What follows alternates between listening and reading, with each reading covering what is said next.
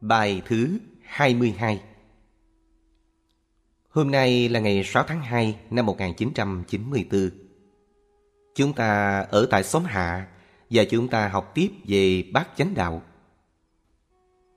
Kỳ trước, chúng ta đã nói về 12 nhân duyên thuộc phạm vi của chủ đề duyên sinh. Có hai loại duyên sinh, gọi là vọng tâm duyên sinh và chân tâm duyên sinh. Vọng tâm tức là tâm còn chứa chất sự sai lầm. Thế giới xã hội cũng như con người vì được duyên sinh tạo thành căn cứ trên dòng tâm đó nên có nhiều đau khổ, nhiều phiền não. Nhưng đứng về mặt tích cực thì chúng ta có chân tâm duyên sinh. Chân tâm là tâm phản chiếu thực tại màu nhiệm, tâm của tứ trí. Thế giới cũng như xã hội loài người được tạo dựng ra trên chân tâm duyên sinh sẽ là thế giới hạnh phúc an lạc. Hộ trì sáu căn bằng chánh niệm. Chúng ta hãy tưởng tượng một ngàn người mà tâm trí đầy dẫy những ganh tị, giận hờn và vô minh tụ họp lại để sống chung với nhau.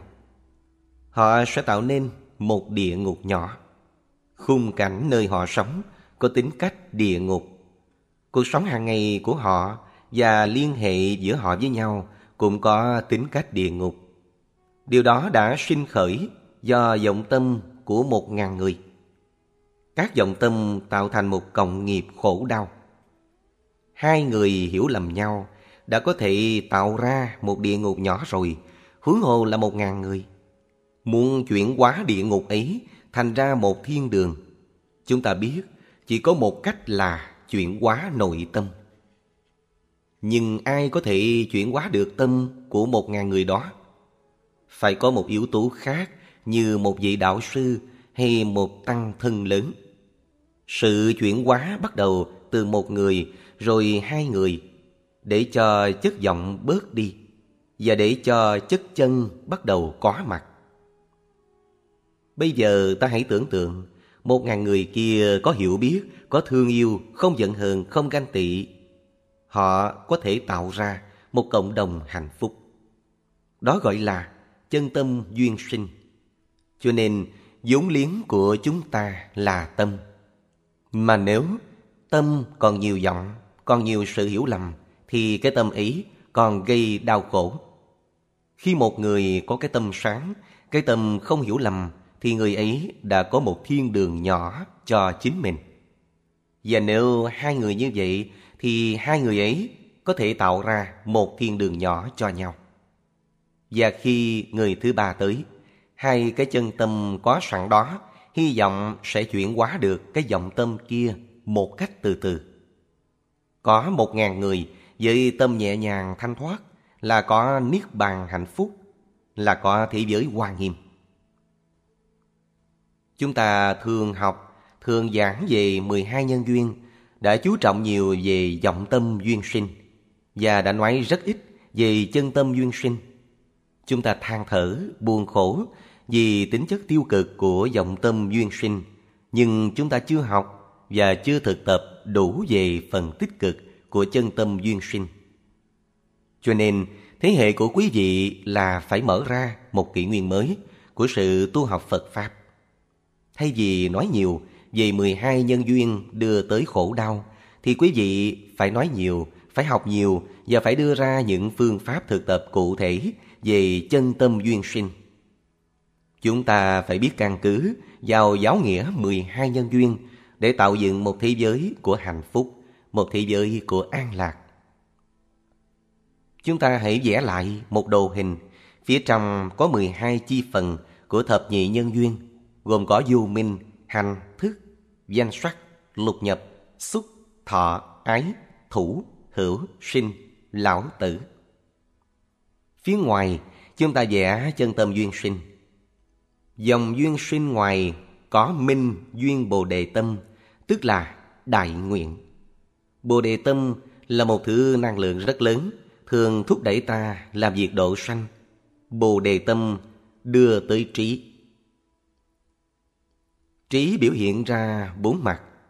Mặt thứ nhất gọi là trí hiển hiện để soi sáng, đại viên cảnh trí. Trí đó phát xuất từ A Lại Gia Thức, hay gọi là dị thuộc thức. A Lại Thức thuộc về vọng tâm, cho nên biểu hiện ra thế giới thiên nhiên, khí thế gian và chúng sinh tình thế gian. Khí thế gian tức là hoàn cảnh trong đó ta sống, còn gọi là y báo. Chính con người ta thì được gọi là chánh báo, tức là danh sắc. Ngoài ra có diệu quan sát trí từ thức thứ sáu chuyển thành. Bình đẳng tánh trí từ thức thứ bảy chuyển thành. Và công năng soi chiếu và tạo tác gọi là thành sở tác trí là từ năm thức đầu chuyển hiện. Chúng ta đừng hiểu trí là trí năng, sự thông minh. Trí ở đây tức là bản chất tạo tác ra một thế giới an lạc. Thức tạo ra hữu, tức là cuộc sống nhiều khổ đau, nhiều đầy đọa, ưu sầu. Còn trí tạo ra tịnh độ, tạo ra Phật độ, ra thế giới của Hoa Nghiêm. Thức là vọng tâm, trí là chân tâm. Chân tâm tạo ra thế giới danh sắc của người giác ngộ, của thân thị hiện, gọi là báo thân. Báo thân này vẫn có lục nhập là sáu căn và sáu trần. Nhưng căn và trần này mang lại hạnh phúc được gọi là thọ dụng thân. Thọ dụng là tiếp nhận và sử dụng. Lục nhập thì đầy dẫy những mê mờ vọng tưởng. Trong khi đó thì thọ dụng thân tràn đầy tính hạnh phúc và nhẹ nhàng của người giải thoát. Có thọ dụng thân này thì xúc có chánh niệm, xúc thanh tịnh. Xúc này luôn luôn được sáu căn hộ trì. Khi sáu căn tiếp xúc sáu trần, đem ý thức tinh chuyên phòng hộ. Đó là cách sử dụng sáu căn và sáu trần của người giác ngộ. Xúc thanh tịnh, xúc chánh niệm sẽ tạo tác ra thọ thanh tịnh, thọ chánh niệm. Chìa khóa của sự tu học là ở xúc và thọ. Nếu xúc và thọ không được chánh niệm hộ trì thì sẽ không có sự chuyển hóa. Cho nên, bí quyết thành công của sự tu học là trong đời sống hàng ngày ta biết dùng chánh niệm để rọi vào xúc và thọ, để sáu căn và sáu trần được tiếp xúc trong chánh niệm và cảm thọ trong chánh niệm. Đó là cửa đi vào sự hành trì giải thoát. Nếu không, tức là không có mặt của sự tu tập đích thực. Tụng kinh 10 hay là 12 giờ đồng hồ một ngày, ngồi thiền 10 hay là 12 giờ đồng hồ một ngày mà không thực tập chánh niệm, không hộ trì sáu căn, thì có thể không có kết quả gì cả. Khi ta đã biết hộ trì sáu căn, thì khổ thọ được đặt trong chánh niệm, lạc thọ và xả thọ cũng được đặt ở trong chánh niệm. Ái dục lôi kéo hay không là do xúc và thọ có được đặt trong chánh niệm hay không. Ái tức là sự đắm đuối thèm khát. Nếu xúc và thọ được hộ trì trong chánh niệm thì không đi tới ái, mà đi tới xả tức là tự do. Chúng ta phải định nghĩa chữ xả một cách thấu triệt.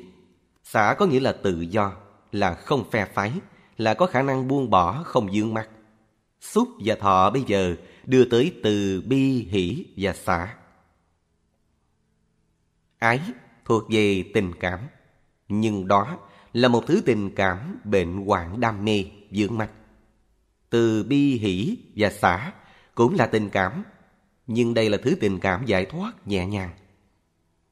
Tình cảm là loại năng lượng có thể thực hiện được nhiều phép lạ.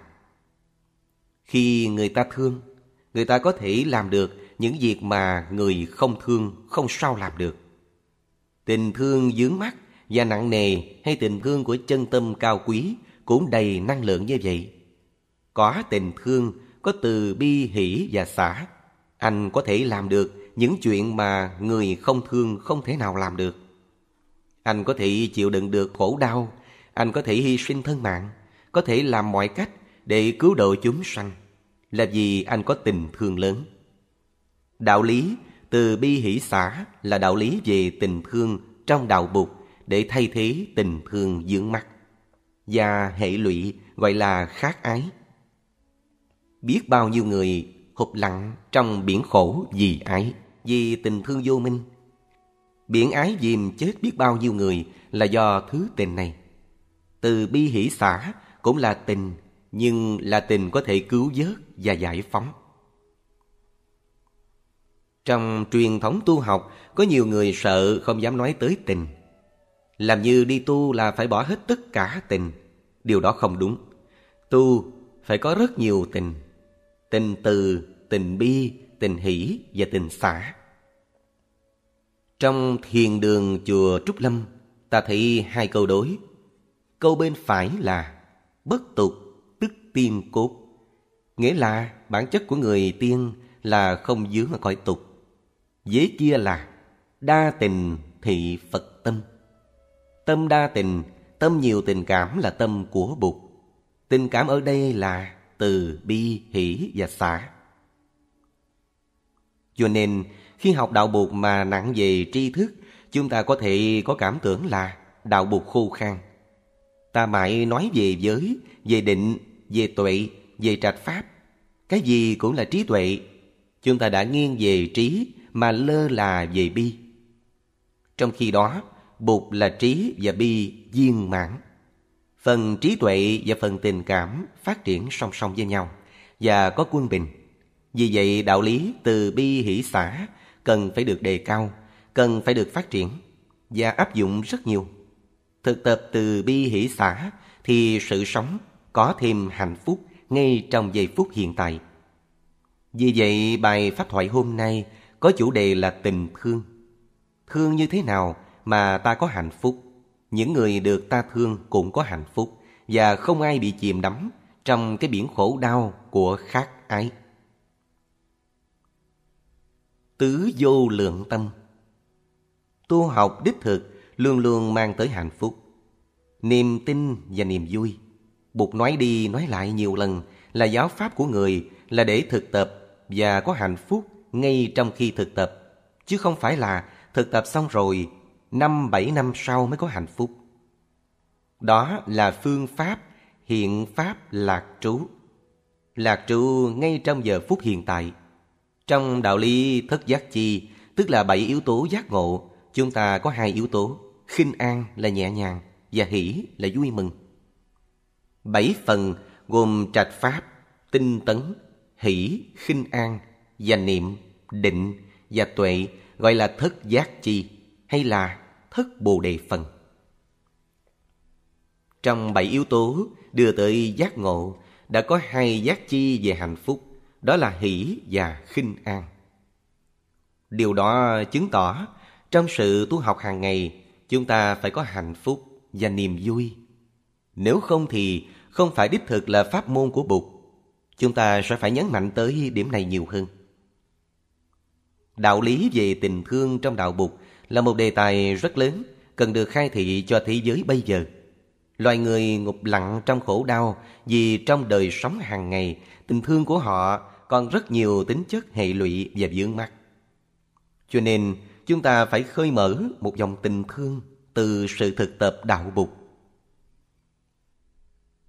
Giáo lý về tình thương được gọi là tứ phạm trú.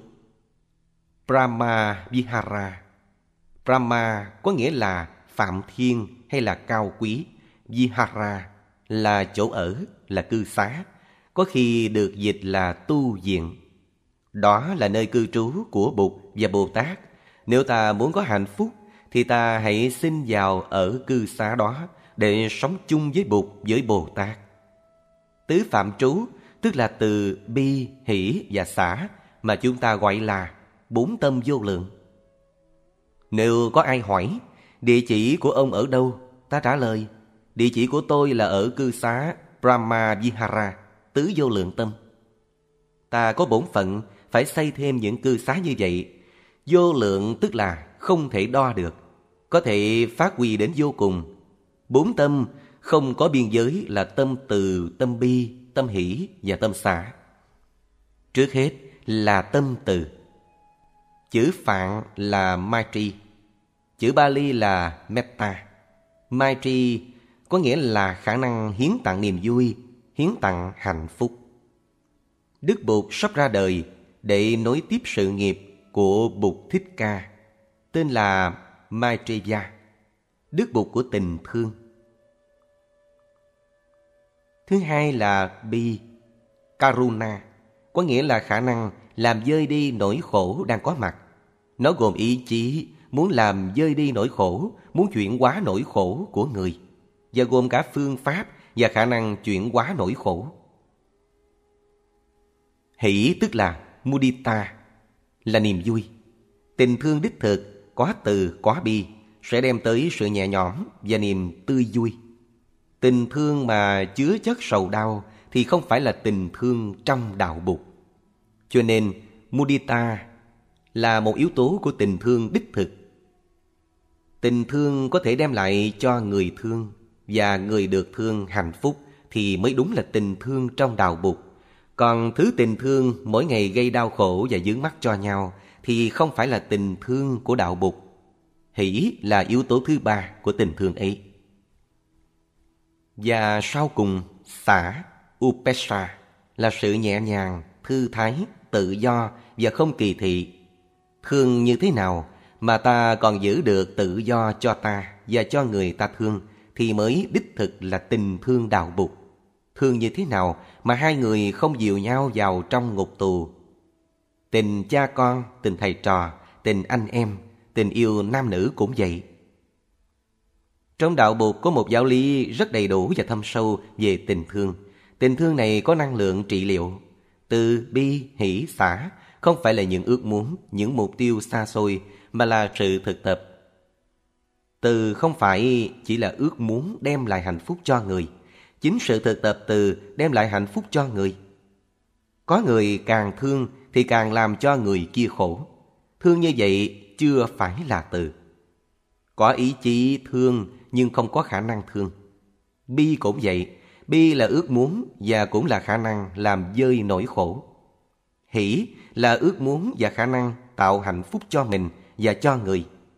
Và xả tức là ước muốn và khả năng hiến tặng tự do và sự không kỳ thị cho người và cho chính mình. Ta không thể hiểu được bản chất của tình thương trong đạo Bụt nếu không đạt giáo lý tình thương đó trong bát chánh đạo. Nếu không thực tập bát chánh đạo thì ta không thể thực tập được tình thương. Chánh niệm cho chúng ta thấy được nhu yếu chuyển hóa khổ đau và nhu yếu hiến tặng niềm vui. Khi một người làm cho ta khổ thì chính người đó cũng đang bất an. Phản ứng của ta có thể làm cho người đó thêm khổ, vì thế lại làm khổ chính ta hơn. Cái khả năng giúp ta nhận chân ra sự thật đó là chánh niệm. Lắm khi người đó chính là mình. Từ bi, hỷ, xã phải thực hiện cho chính mình trước. Nếu ta không có bốn tâm đó trong ta, thì ta không thể nào hiến tặng nó cho người khác. Phải đầu tư, phải gây vốn cho bốn tâm vô lượng. vốn liếng của ta là công phu thực tập tứ diệu đế. Đi thiền hành cho đúng phép, có an lạc trong từng bước chân, nuôi dưỡng từng tế bào của thân thể bằng hơi thở chánh niệm. Đó là ta đang tự thương mình. Thương mình đích thực, ta làm cho rã bớt những nỗi sầu khổ, tưới vào bản thân những niềm vui. Truyện Kiều có hai câu nói về lòng tự thương nhưng hoàn toàn tiêu cực. Đó là hồi Kiều ở lầu ngưng bích, đau đớn và thương xót cho thân phận của mình. Khi tỉnh rượu lúc tàn canh, giật mình mình lại thương mình xót xa. Thương ở đây chẳng qua chỉ là xót xa tội nghiệp cho mình thôi. Niềm xót xa này không có khả năng chữa trị được đau khổ, không đem lại hạnh phúc. Tự thương theo lối đạo bục, ta phải chuyển hóa thân tâm. Buổi sáng nhìn mặt trời lên, nghe chim hót, có chánh niệm, ta mỉm cười. Ta thấy những thứ đó đều màu nhiệm.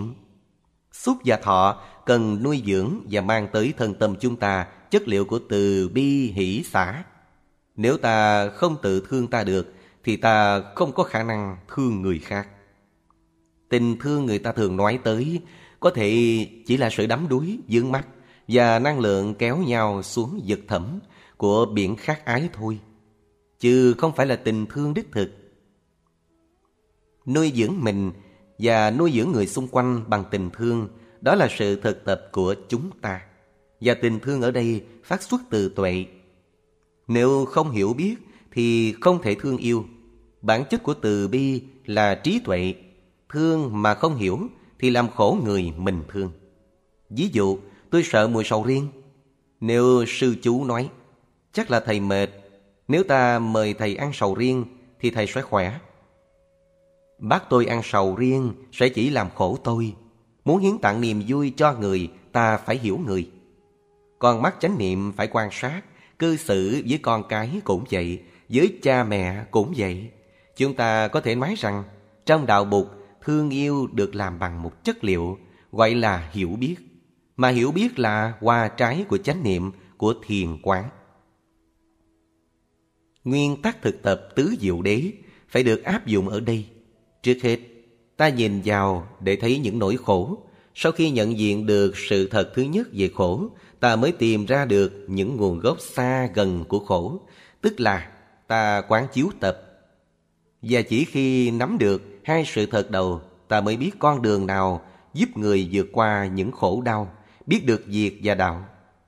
Thực tập tứ diệu đế là thực tập tình thương. Bụt là một bậc trí và bi viên mãn.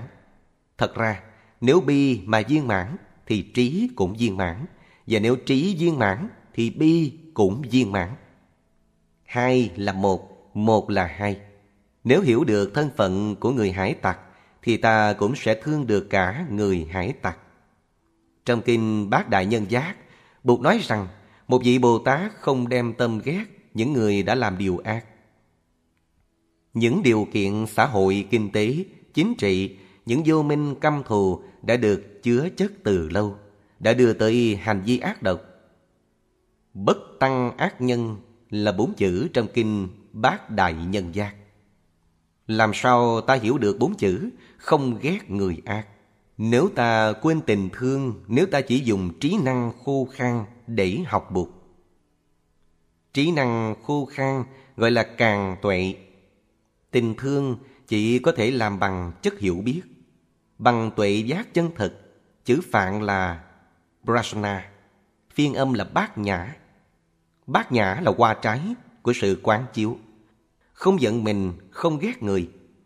Vì thấy những nguyên do sâu xa của mọi hành động nên ta thấy thương mình và thương người. Chất liệu của từ phát xuất từ trái tim và tưới trở lại cho trái tim. Thực tập từ và bi trên căn bản hiểu biết thì không bao giờ dướng mắt vào tình thương chiếm hữu. Thương mà không hiểu thì chỉ giam nhau vào ngục tù, tự giam mình vào ngục tù và làm khổ lẫn nhau. Người này lập ra nhà tù nhốt người kia vào cũng chỉ vì có thiện chí. Chồng với vợ, cha mẹ với con, bạn bè với nhau, khi thương nhau chúng ta thường vẫn giam nhau vào ngục tù chỉ vì ta không biết được nhu yếu sâu xa đích thực của chính bản thân ta và của những người mà ta thương. Bụt dạy rằng tình thương được làm bằng hiểu biết, nhưng vì hiểu rõ tâm của chúng sinh nên Bụt còn đi xa hơn nữa. Ngài nói rằng trong tình thương chân thật phải có niềm vui. Nếu không có vui thì ta biết đó chưa phải là từ, chưa phải là bi. Đây là một phương pháp khác nữa để nhận diện tình thương chân thật. Sự có mặt của niềm vui vô cầu, không dị lợi. Tu không phải là từ bỏ niềm vui. Niềm vui của người tu không phải chỉ phát sinh khi thấy người khác thành đạt và có hạnh phúc, mà cả khi thấy mình nhẹ nhàng, thảnh thơi và có hạnh phúc. Tại sao ta lại tự kỳ thị mình? Khi tôi bước những bước thiền định thảnh thơi, tôi tiếp xúc với nắng, Tôi tiếp xúc với tiếng chim, tôi tiếp xúc với tăng thân, tôi được nuôi dưỡng, tôi thư thái. Đó là niềm vui. Chữ phạn là mudita. Bụt dạy chúng ta phải nuôi dưỡng thân tâm bằng niềm vui và sự nhẹ nhàng. Làm như vậy cũng là thực tập thương yêu.